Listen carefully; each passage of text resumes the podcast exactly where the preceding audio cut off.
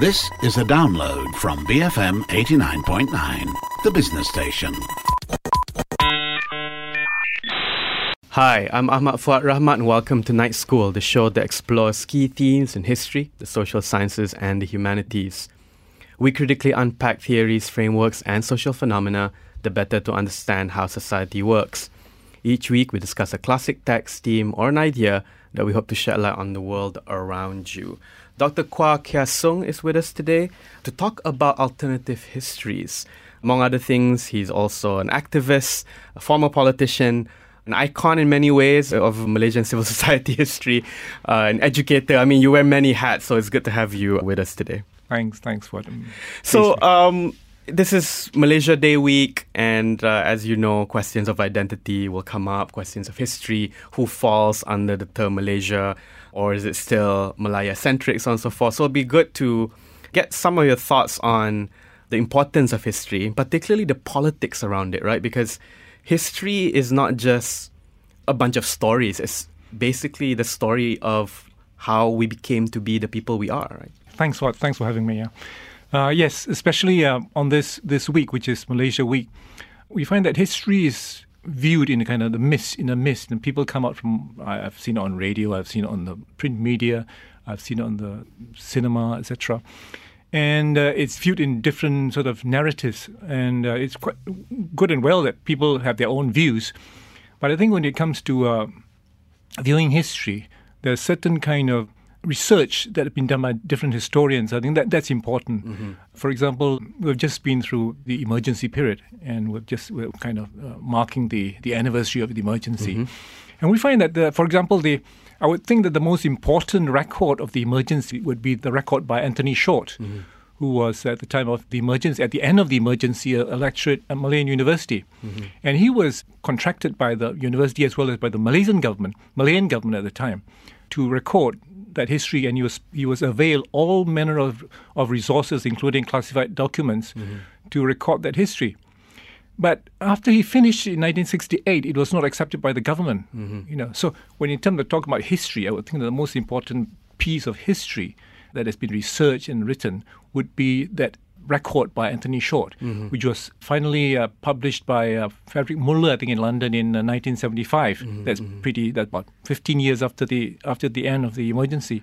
Yeah. So that's that's important. Mm-hmm. And then when we talk about historians, I've I've heard historians on the radio as well, and and and you may be a historian of of a very. Uh, I think the historians or, or social scientists or academics are academics in quite a particular section of academia mm-hmm. of, of knowledge. You know, for example, I, I, did my research on just one small aspect of the emergency when the official records was uh, declassified in Britain, mm-hmm. and I did my research there to mainly find out about the uh, the thinking of Western imperialism, not just British colonialism, mm-hmm. but the mm-hmm. whole of Western imperialism on the emergency. But that is just one section of it, you know. Some other historians like Khong Kim Hoong that had done research on the, the whole politics of the Malayan Union and Federation of Malaya proposals, etc. So his is there. But Anthony Short is the whole episode. And so I would think that it's important that we go to these sources yeah. to. Uh, to yeah, so there's so many aspects of our history that is yet to be uncovered, but judging from your interests over time, it seems like you're not quite satisfied with A, how our recollection of the emergency has turned out, and B, the existing literature on it. It feels like, based on what you just said as well, there's still a lot of gaps that needs to be addressed. Oh, definitely. I, I think that, uh, especially when it comes to Malaysia Day, mm-hmm. Malaysia Day is like a celebration of patriotism, mm-hmm. and patriotism means a celebration of patriots. So, who are the patriots in Malaysian history? You know, I would think that the people, as far as world history is concerned, the patriots are the people who, uh, for example, fought against fascism in the in the Second World War. You know, to me, that's important to be called a patriot and the people who fought against colonialism, you know, Frantz Fanon's uh, famous works on, on, the wretched of the earth, etc. These are uh, narratives of what the anti-colonial struggle was about. Mm-hmm. So to me, to be a patriot in this country, uh, it's, it's, important that these patriots are acknowledged in our history.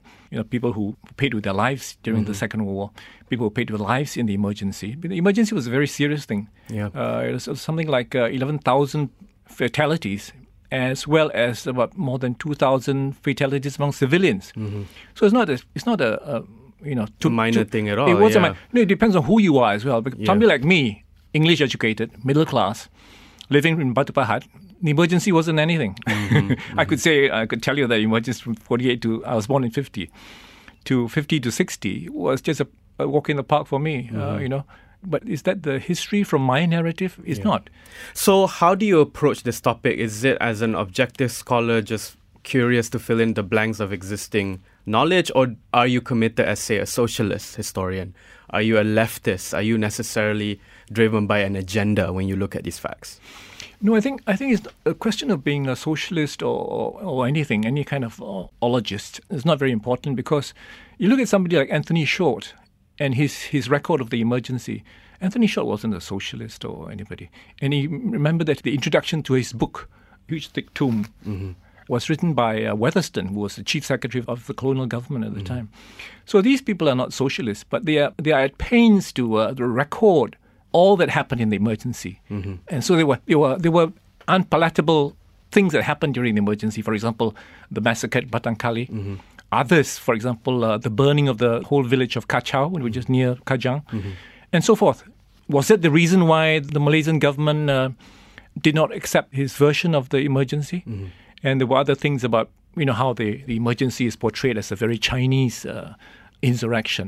And the book, for example, has got lots of records of the Malays that uh, who were in the in- insurrection. Yeah, Can you clarify that a lot more? Because that's the perception people begin with. Yeah. That when they think about emergency, they think about communists and they're going to think about Chinese people, right? So, right. set the record straight for us. What was it like demographically?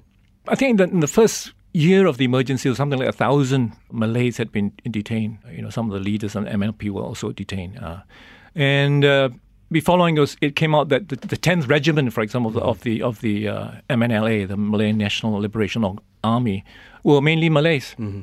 You know, so these are questions of objectivity that I'm more concerned about as an academic. Mm-hmm. It's not so much whether I'm a socialist or, or whatever it is. You know, and that, that, that's what I think is important. Yeah. Some people would say that while we need to recover the full story of the emergency, it's still nonetheless a peninsular centric event, right? In the sense that, yes, it's important, but when we frame Malaysia more broadly and the politics of independence, the politics of forming a nation, the emergency might not be so relevant for, say, what happened in Sarawak and Sabah. What do you say to that? I think Sarawak also had also saw uh, uh, an insurrection. You know, uh, uh, the Separate from the NCP, that- right? That's right. Yeah. That's right. And the present uh, SUPP that is part of the Barisan Nasional at one time wasn't. you know, you'd be surprised. So that's uh, that's a very interesting story that also has to be seen. Mm-hmm. So, where do you situate yourself in terms of the discourse itself? Because you're an independent scholar, right? You're not attached to a university. And uh, you were in a political party, we'll talk about that later. But now you seem to write in your own personal capacity. So, do you consider your work necessarily as academic or is it just political commentary? How would you characterize your output? I think for any political commentary to have any kind of credibility, it has to be backed up by references, by mm-hmm. you know, by by facts, or historical facts, etc. And that's what I try to do. Uh, I don't think it makes any sense for anybody to make a political commentary without any backing from any mm-hmm. kind of sources. And that's what I, I go to the extent of going back again to the Public Records Office to write my book on May 13. Mm-hmm. And I was very happy to go to the the library of the special branch because they say that they have the best. Um, I believe that they have the best resources in the country. I know, and I would go there and, and do it as well. And that's why I think that the actual history of many of the recent uh, history of Malaysia from May 13 onwards should really be fully researched, including resources in the special branch archives. You know. Well, let's take a pause right now. We'll return for the second part of the show where we extend the conversation on the, the importance of alternative histories, the importance of writing about it to continue the discourse, to continue the questioning with Dr. Kua Kia Soong, activist, scholar, educator. And this is Night School. I'm Ahmad Fuad Rahmat and this is BFM 89.9.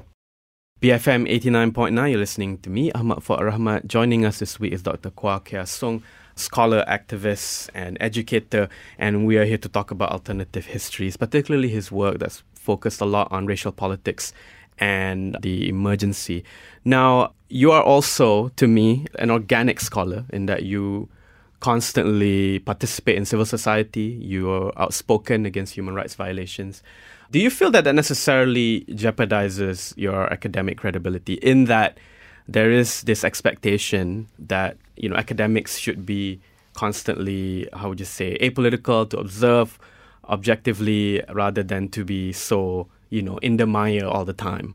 You know, at, at the front line of activism and stuff like that. What do you say to that? you know, I, I, sometimes I feel a bit apologetic to the young activists that I haven't been associated with them much closer and much more, more often, actually. But this question about whether uh, an academic should be mired in uh, in activism, I think is is definitely a, a very uh, old-fashioned one, because we know we know of many academics from Noam Chomsky to uh, to uh, during the, the Vietnam War, uh, the philosopher, you know, what's his Herbert name? Marcuse. Marcuse, Marcuse, yeah. and, and, also the mathematician, philosopher, what's his name? Um, is it, I, I, yeah, that's right. Yeah, yeah. But, lots of Howard Zinn, etc. There, yeah, there, are yeah. others. There are others. There are many, many others uh, who are very staunch activists. You know, because they believe that knowledge in a vacuum just doesn't work. Mm-hmm. You know, you, you can't.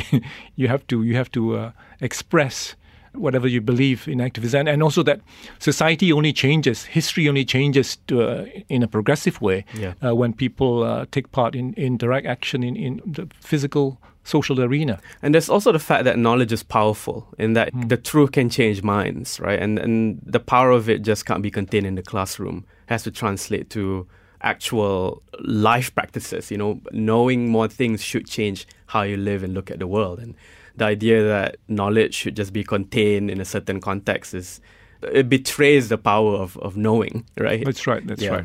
But you went further though, uh, and this is, I mean, feel free to comment however much you want, but you were also involved in political party, DAP, for some time. Mm-hmm. So what happened then? Set the record straight for us. What happened then? Okay. Uh, it was in the 80s, and uh, I think I was, I was involved with the Chinese associations. And I think it, the, what was a game changer for us was in 1985 when the PAS president, uh, Hadi Awang, made a very important speech about how, in past kind of uh, belief, philosophy, ideology, racism was not part of Islam, mm-hmm. you know, and that he didn't believe in uh, the kind of racial identification of politics, uh, especially the Bumiputra policy. And so that was a game changer for us. And uh, the leaders in Dong Zong, you know, the chairman of Dong Zong and the chairman of, of Chong, actually uh, organized a dialogue, very important dialogue, the, the PAS leaders. Mm-hmm. And from then onwards, in 1985, in the 80, 86 general elections, the Chinese Association formed this Civil Rights Committee, uh, which was all over the news, all over the, the Southeast Asian news as well. And we were actually calling on people to support the, the opposition, including PAS. Mm-hmm. And I think that was, the, that was the game changer in the sense of PAS being drawn into the opposition coalition. Mm-hmm. And so I find it a, a big denial of all that effort when today we see PAS is no longer in the opposition coalition, mm-hmm. you know. So basically, you saw that with PAS mainstreaming itself with that statement, it, it, welcomed new alliances, right? Because it looked beyond race. You felt that that was the right time to give party politics a try. Yes, right. Mm-hmm. And also in 1986, and especially 1990, with the Civil Rights Committee, we, we in the in the Civil Rights Committee decided that it was an important attempt, an important gesture to broke this two coalition system. Mm-hmm. You know, and that's, that's the first time that the, the, this two coalition opposition front came into existence, mm-hmm. actually in '86, and then it was in, put into action in, in 1990 when the the civil civil rights activists led by Lim Fong Seng, who was the chairman of Dong Zong at the time, mm-hmm. it, was, it was in the 60s. And we decided to join the, the opposition front, mm-hmm. uh, and it was the DAP at the time. And we had, we had actually thought about join. We had discussed joining the PSRM at the time, mm-hmm. uh, mm-hmm thinking that maybe that will color the the membership of PRM, and they decided it wasn't a very good idea, mm-hmm. and uh, we were not we were dissuaded from joining taking that position, and so we ended up joining the DAP. I see. So it was uh, really a roundabout direction that led you there. It wasn't like That's necessarily. Right. The party platform per se. Right. It was just like, okay, what's the most strategic alliance? That's right. That's right. Interest, and also because of my, my experience in being detained with the DAP leaders in, in Operation Lalang. I was going to ask you yes, about that. that yeah, uh, you know, Operation Lalang was was actually uh, uh, the Barisan's uh, gift mm. of uh, putting all the the opposition politicians together, mm-hmm. and so where where we got to know the DAP leaders and DAP leaders got to know the PAS leaders, etc. Mm-hmm. And so after our release from detention, it actually brought the opposition front into existence. Mm-hmm. And it didn't deter you either because you kept voicing out and you kept writing And this wasn't a path that everybody took, right? Because you, we've had academics who continue to stay within the fold of a political party, right? Uh, Dr. Husin Ali, for example, right? And he, he's still steadfast in a political party, right? But you decided to continue writing. So, what was it that made you stick on that path instead of continuing the party line? We're first and foremost human beings, mm. and we're all sort of uh, the people who are going to to uh, academia. We're intellectuals, mm. and if we betray our intellectual integrity just because of some political or careerist kind of uh, reasons, I think it's a, it's a, great betrayal of ourselves. Mm-hmm. And especially look at um, the age I am now. I'm, I'm you know I'm, I'm in my mid sixties. Life is not very long, and, and if you're going to betray your, your integrity for some political uh, career or whatever it is, uh, I think I think it's a great betrayal of yourself. But ideals have to be met with feasibility and practicality, right? So this is the common response to people who still want to be radical past their 40s, you know, and I'm 36, so sometimes I'm wondering, like, how much longer can I keep this up, you know? Mortgages, bills, all that is going to, like, maybe, like, hammer me back down to earth or something. But you, as a scholar of the emergency, you lived through the 80s where there were vibrant left parties who rose and fell, right? There are not many left PSM. You know, the comrades that are still holding the flag in that sense. You are also active in Gabungan Kiri. So you haven't really relented, right? So knowing how many times the left has just been defeated over and over again, decade after mm. decade, what keeps you steadfast? basically the world affairs i mean our, our, our little pond you know little pond in malaysia is not really the world you know mm-hmm. and i think we need to look at the global global politics and see where things are going and most of all we we have to analyze the world and our own society in the light of how capitalism develops mm-hmm. and what capitalism does and how capitalism evolves but one thing that doesn't change is the uh, the livelihood of our people mm-hmm. the majority of our, of our people. Mm-hmm. And if their livelihood does not eh, progress, and if we can see if we can see how their lives could change for the better, you know that the least we can do is to speak out against any kind of yeah. know, uh, wrongdoing, any kind of injustice, and that's that's that's all we're doing. So there's a sense in which, too, when you talk about the world, you look at Europe and you look at Latin America, where the left did experience severe defeats, you know, and but they would after 20 years make a comeback,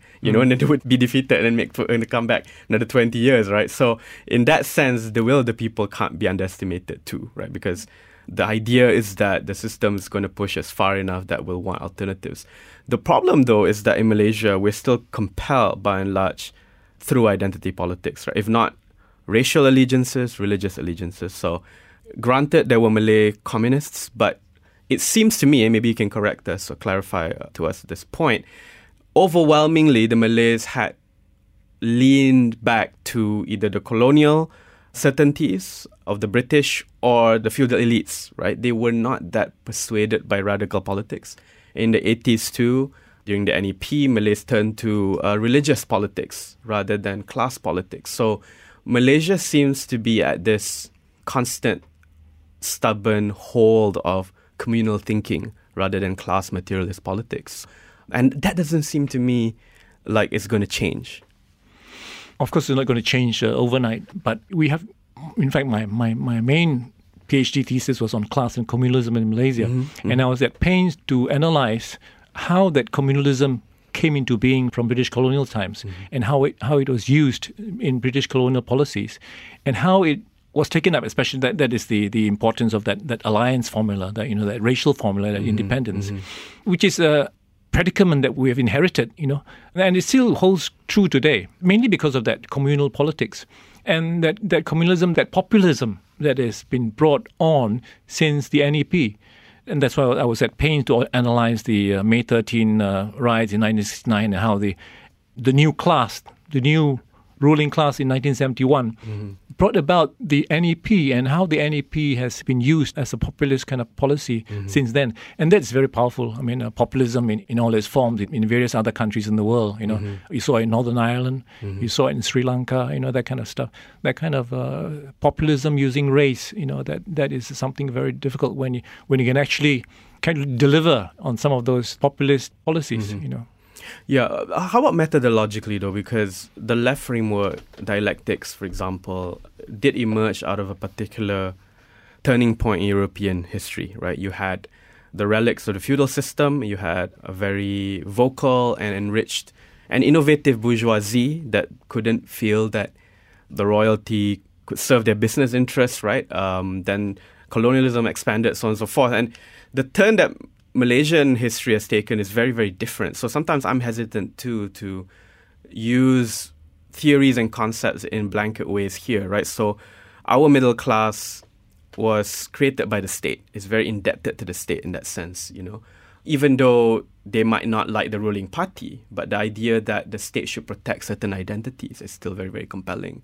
So our middle class isn't the sort of you know, mercantile class that came out of the European sort of feudal system, you know, and and that led to its own dynamics. So, what about your methodology when you look at history to draw these conclusions about what's possible and what's not possible? Do you just are you an old-fashioned Marxist dialectician, or do you modify it as well? I don't know whether the question of modifying, but when I look at this question of the um, the way in which, through this populist policy, uh, the bureaucracy, for example, mm-hmm. uh, has developed into such a way, uh, and it's, it's, bureaucracy that has grown through historical uh, colonial. I think it grew during during the emergency as well, the civil and armed forces, armed services, to such an extent that we, we not only had a very big civil service at the time, but coupled with the NEP, when there were more and more state enterprises in civil service, and coupled with the fact that the executive in this country has become more and more centralized mm-hmm. and also more and more expanded. So that's the way in which the civil service has expanded, and that's the way the middle class mm-hmm. has expanded as well.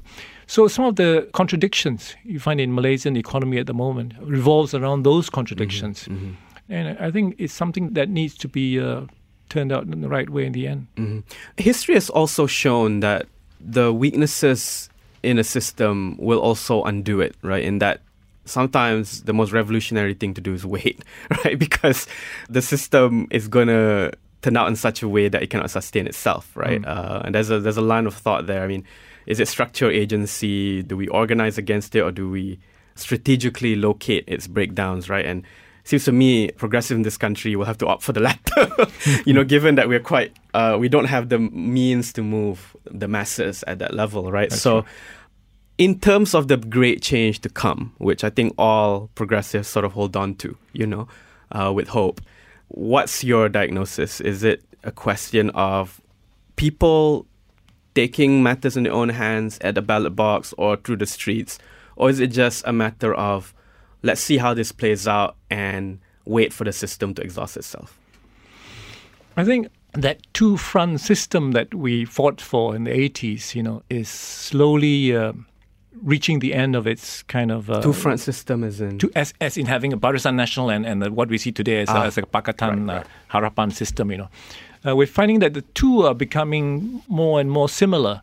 Uh, you know, especially when the Pakatan Harapan today has got the former prime minister as as, the, as its leader. So we're finding the two systems becoming quite similar, and I think that's the time for people to think about an alternative. And I think that that's why it's important for. Uh, but I don't think I don't think that uh, letting the political forces burn themselves out is is a very uh, realistic alternative. I think people need to actually think, see, organize for the alternative, mm-hmm. and have to be constantly reminded of what the alternatives could be you know what's possible mm-hmm. you know. And not necessarily uh, you know the the kind of uh, politics that the, the two f- coalitions are offering us. Mm-hmm. that, so where where do you locate yourself now in terms of your work as an activist as a writer? I mean what's next for you? Are you working on a current project right now? Are there things that you want to be more involved in? I know you're involved in the left coalition quite actively as well. So uh, what's next for you? What's next for me? Yeah I think I consider that the future actually belongs to the young activists, and uh, I will continue to look at activities and, and how things are developing, and, and just say and write in the research and whatever I think is. is I don't think I'm, I've reached a stage where you know I, can, you can be part of that uh, movement where if you're not really actively involved, mm-hmm. then it's. A, then you, you can't really be part of it.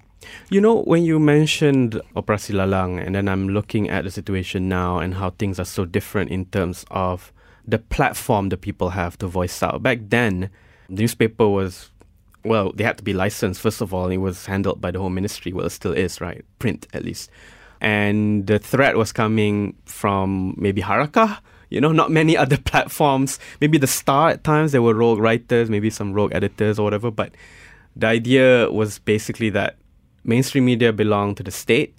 Occasionally, there are these smaller platforms for dissenting voices. But even that was seen as a threat. And then you look at what's happening today, where everybody's tweeting, everybody has an opinion, and social media has become this site of restlessness and political angst. Is that a promising turn, or is it just ultimately people venting and we're quite numb to it too, right? So, on one hand, it sounds like the opinions are coming to the fore, but on the other hand, it's just on the screen, hasn't translated to action. So, at least in terms of the platforms available, do you think that change can happen that way?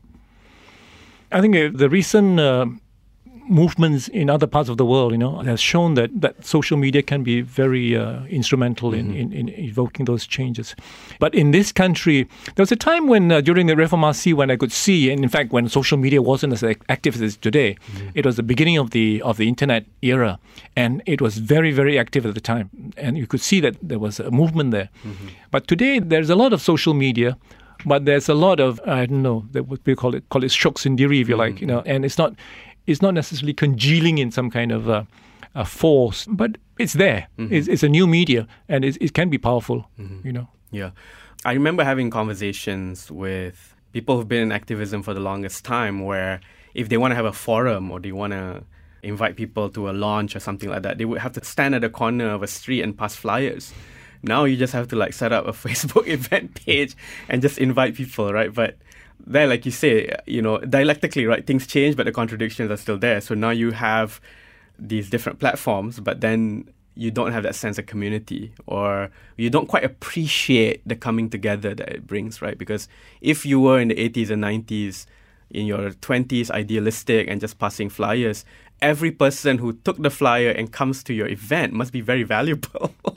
because wow, I got a stranger to come to my talk or to this forum or to this book launch. Whereas now it's like, oh, whatever, we only got 20 people. I wish we got 80, you know? That's right. Yeah. 20 is still a step forward than zero, you yeah, know? Yeah. When, and I think people who been around longer can appreciate revolutionary patience than now the young. Right. They just want things fast, and when they don't, then they get burnt out or they lose their idealism. But I mean, I think you know this. Idealism is a discipline too right? It's not something that just gonna. It's not like the batteries is gonna fuel you forever. It's something you're gonna take care of and nurture and always revisit. You know, so hopefully the generations can talk more and learn stuff, and hopefully that's what you know having you on the show can provide as well.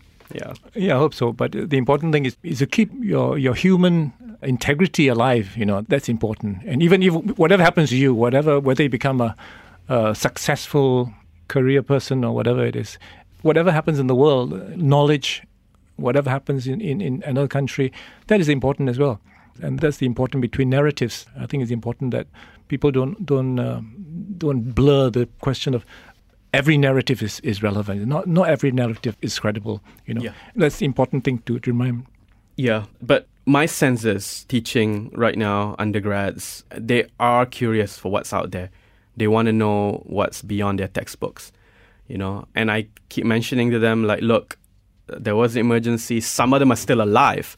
You know, you just have to like add some people on Facebook, ask if you can meet them, and that can be arranged. You know, uh, and Kampong Sekirin isn't that far away either. If you want to take the extra step, or if not, you just go to Perak. There's so many small towns. Just ask around. Everybody knows some former communists in their 80s or 70s. You know, because and when I tell them too, like, look, they joined the movement at 18 and 19, right? nowadays, if you're 18, 19, you're like still trying to find yourself. Back then, they threw themselves into the revolutionary anti-imperial causes. You know, so right. there's so many ways of being that alternative histories offer. You know, and that's one of the rich things about it. You know, that's right. Yeah. And the important thing is to remember that the anti-colonial movement, you know, people who are anti-colonial were not necessarily communists. Mm-hmm, mm-hmm. You know, there are all kinds of people. And when you say that you're anti-colonial, what does what does that mean? Mm-hmm. People forget that the emergency was actually a uh, crackdown on the labor movement at the time. Mm-hmm. And then they, they used the constitutional crisis as an excuse for having the emergency. And so if, if you were a, a worker in a, in a mill or in a mine or in a plantation or wherever, wherever you were in the rural areas, your livelihood wasn't very good. At the time, the worker struggles were very, very uh, in the news all the time. Mm-hmm, mm-hmm. And so uh, it wasn't just because three planters were killed that right. the emergency broke out. That, that's the important thing. Yeah. And so you're not necessarily a communist to be an anti-colonialist. Yeah, you know? yeah. And that's one other thing that we forget too when we brush the emergency as just being about one thing, right? When you look at it, it was a coming together of various forces against the hegemony that was going to take place right. that was really adamant on staying That's in the right. country, right? And uh, when, when, we think of the Hartal in 1947, yeah, yeah. Hartal was successful mainly because the uh, not just the workers were were having a strike, but even the businessmen were having a strike mm-hmm, because mm-hmm. at the time the the I think the Chinese Chamber of Commerce was also in the in, in part of the Hartal, mm-hmm. so it was a, a national yeah. national uh, you know strike, yeah. and and that that's were, were, the people in the Chinese Chamber of Commerce communists? I don't think yeah. so. yeah, so that's unfortunately the time we have today. Now, before we wrap up, we always welcome recommendations for books. I mean, Patriots and Pretenders is one that I like actually from from what you've written. Actually, it's in the special part of my book collection, so I recommend it highly. That's available pretty much at major bookstores, Gerakbudaya as well, definitely mm. they'll have a copy, right? What else do you have in mind for us? I would think that the most important book to read is Anthony Short's uh, called The Communist Insurrection in Malaysia, because that is the official record mm-hmm. by the Malaysians. Besides MU, mm-hmm. it was also uh, the will of the Malaysian government at the time for that official record to be written. Mm-hmm. And so that there has to be a, a essential reading for people who are interested in the emergency, because the emergency was actually what led to Merdeka. Mm-hmm. So it is an important history that people should read. Yeah. Yeah. yeah. Now you've mentioned Anthony Short's book a lot. Now, before we wrap up, any critiques of it? Because I know that you know you're you're always reading with a critical lens, and we don't have that much time. But some of the things that we should keep in mind when we get the book, like when we look at, like I know it's also an official document, so it has its own agenda, despite it being quite comprehensive, right? What would you tell potential readers of that book? Yeah, I suppose the important thing about somebody like Anthony Short is that he was first and foremost an academic. Mm-hmm. You know, he was an academic, and by definition, an academic has to have some kind of integrity. Mm-hmm. And when you are put at your disposal all the classified documents to write a book on the emergency, you know, you, you just write it all down. Mm-hmm. You know, the positive as well as, for example, uh, let's see, he wrote his book, he submitted his book at 68. The Batang Kali mm-hmm. massacre revealed in 1970 when the My Lai massacre happened in Vietnam, mm-hmm. and some some Royal Scot Scotsman uh, said in England at the time, "There's nothing new because we did it in Batang Kali." Mm-hmm, mm-hmm. You know, so so these things are actually in his report, mm-hmm. as plus the Kachau and and the other you know. Uh, mm-hmm. more extreme kind yeah. of atrocities, yeah. Very extensive, huh? Yeah. So, all right, well, thank you. Are you on Twitter? No, but sorry. you are on Facebook. I'm on Facebook. And people yes. can just look you up if they want to get in touch right. with you That's to continue right. this That's conversation. Right. But thanks, my... thanks a lot. We're glad you're on the show this time. We've been trying to get you for a while too, but you know, things just happen and delays after delays. Now, you can also email the show, bfmnightschool at gmail.com. Look us up on Facebook or just type BFM Night School on the search space. And be sure to download our app as well. You can get that the Apple App Store and Google Play. Once again, I'm Ahmad Fuad and this is Night School on BFM 89.9, the business station. Thank you for listening to this podcast. To find more great interviews, go to bfm.my or find us on iTunes. BFM 89.9, the business station.